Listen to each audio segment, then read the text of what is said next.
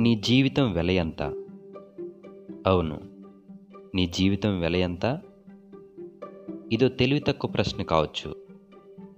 కానీ సమాధానం చెప్పగలవా? ఈ ప్రపంచంలో ప్రతిదానికి ఓ వెల ఉంది కదా కూలోడికి రోజు కూలి ఎంత? నువ్వు జీతగాడవైతే నెల జీతం ఎంత? నీది గుడిసైతే విలువెంత? సౌదమైతే గజమెంత మరి నీ జీవితానికి కూడా ఓ వెల ఉండాలి కదా? ఉంటే అది ఎంత? ఎప్పుడైనా ఆలోచించారా? లేదు. ఇప్పుడు ఆలోచించండి చూద్దాం. ఒక మనిషి జీవితం సారవంతమైన నేల లాంటిది. అందులో మంచి ఆలోచనలనే విత్తనాలు నాటగలిగితే సంతృప్తికరమైన జీవితంలాగా పంట బాగా పండుతుంది. చెడు ప్రవర్తన అనే చీడల నుండి చెడు స్నేహాలనే పురుగుల నుండి సంపదను భక్షించే రాబందులు ఎలుకలు పందికుక్కలు వంటి దుర్మార్గుల నుండి రక్షించుకోగలిగితే సద్గుణాల వంటి పంట ఘనంగా పండి నిన్ను సంపన్నుణ్ణి చేస్తుంది. నువ్వు నాసిరకమైన ఆలోచనలనే విత్తనాలు నాటితే పంట కూడా నాసిరకంగానే పండుతుంది. మరి చూద్దాం. ఎవరెవరి జీవిత పొలాల్లో ఏ ఏ రకమైన విత్తనాలు నాటి ఏ విధమైన పంట పండిస్తున్నారో ఏ రకమైన జీవితాలు పండించుకున్నారో. మొదటగా మన పంచమ వేదం భారతంలో గొప్ప ఆసక్తికరమైన కొన్ని సంఘటనలు చూద్దాం. మైసభ వింతలు విశేషాలను చూసి రారాజు అచ్చెరు వందుతాడు. మాయా కొలనులో జారి నీళ్ళలో క్రింద పడతాడు. అది చూసి ద్రౌపది నవ్వుతుంది. లేదా పరిచారకురాలు నవ్వితే ద్రౌపది నవ్విందని రారాజు అనుకుంటాడు. దాన్ని అవహేళనగా భావించి భరింపరాని ఈ అవమానం కంటే మరణించుట మేలు కదా ఇప్పుడేది కర్తవ్యం? మనుటయా? మరణించుటయా? అని దుర్యోధనుడు తీవ్రమైన ఆవేదన అవమానం ఆక్రోశంతో దుఃఖిస్తాడు.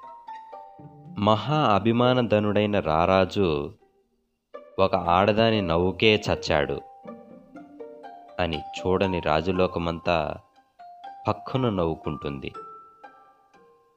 పాండవులు ఆయుధాలతో చేయలేని పని ఆ పాంచాలి నవ్వుతో కసి తీర్చుకుందని లోకం కోడై కూస్తుంది. దుర్బలులైన పాండవులు అప్రతిహతంగా ఈ రాజ్యాన్ని తరతరాలు పాలించి నీ వంశ నామరూపాలు లేకుండా చేస్తారు అంటాడు శకుని.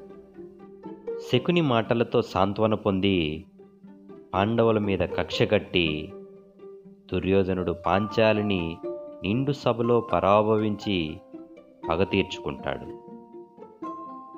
రెండవసారి ఘోషయాత్రలో చిత్రసేనుడనే గంధర్వుని చేత బంధింపబడి భీముడి పరాక్రమం వల్ల విడిపింపబడి హేయమైన రీతిలో ప్రాణం దక్కించుకుంటాడు. హో బతుకుపో అన్న భీముని మాటలే దుర్యోధని చెవుల్లో ప్రతిధ్వనిస్తూ ఉంటుంది. తుచ్చమైన ఈ బ్రతికింక బ్రతకలేనంటాడు రారాజు.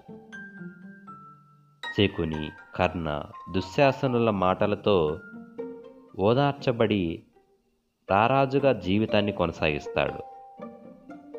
ఎంతో బలవంతుడనుకుని విర్రవీగిన రారాజు పై రెండు సంఘటనల ద్వారా తానెంత బలహీనుడో మనకు అర్థమవుతాడు కానీ కానీ దుర్యోధని కంటే వేయి రేట్లు అవమానం పొందింది ద్రౌపది.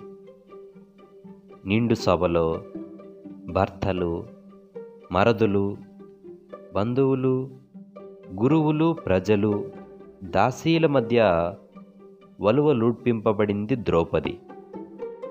రారాజుచే సరసంగా సరదాగా అంకసీమను అలంకరించమని సైగ చేయబడింది. అడవుల్లో ఆకులు అలుములు తిని అవమానంతో నిలువెల్లా దహించిపోయిన ద్రౌపది పగతో కసితో బదులుకు బదులు సమాధానం చెప్పాలని రగిలిపోయిందే గాని తాను ఆత్మహత్య చేసుకోవాలని ఏ క్షణమైనా ఏమర్పాటుగానైనా తలంచలేదు. ఎవరు ధీరోదాత్తులు? ఎవరి జీవితం విలువైనది?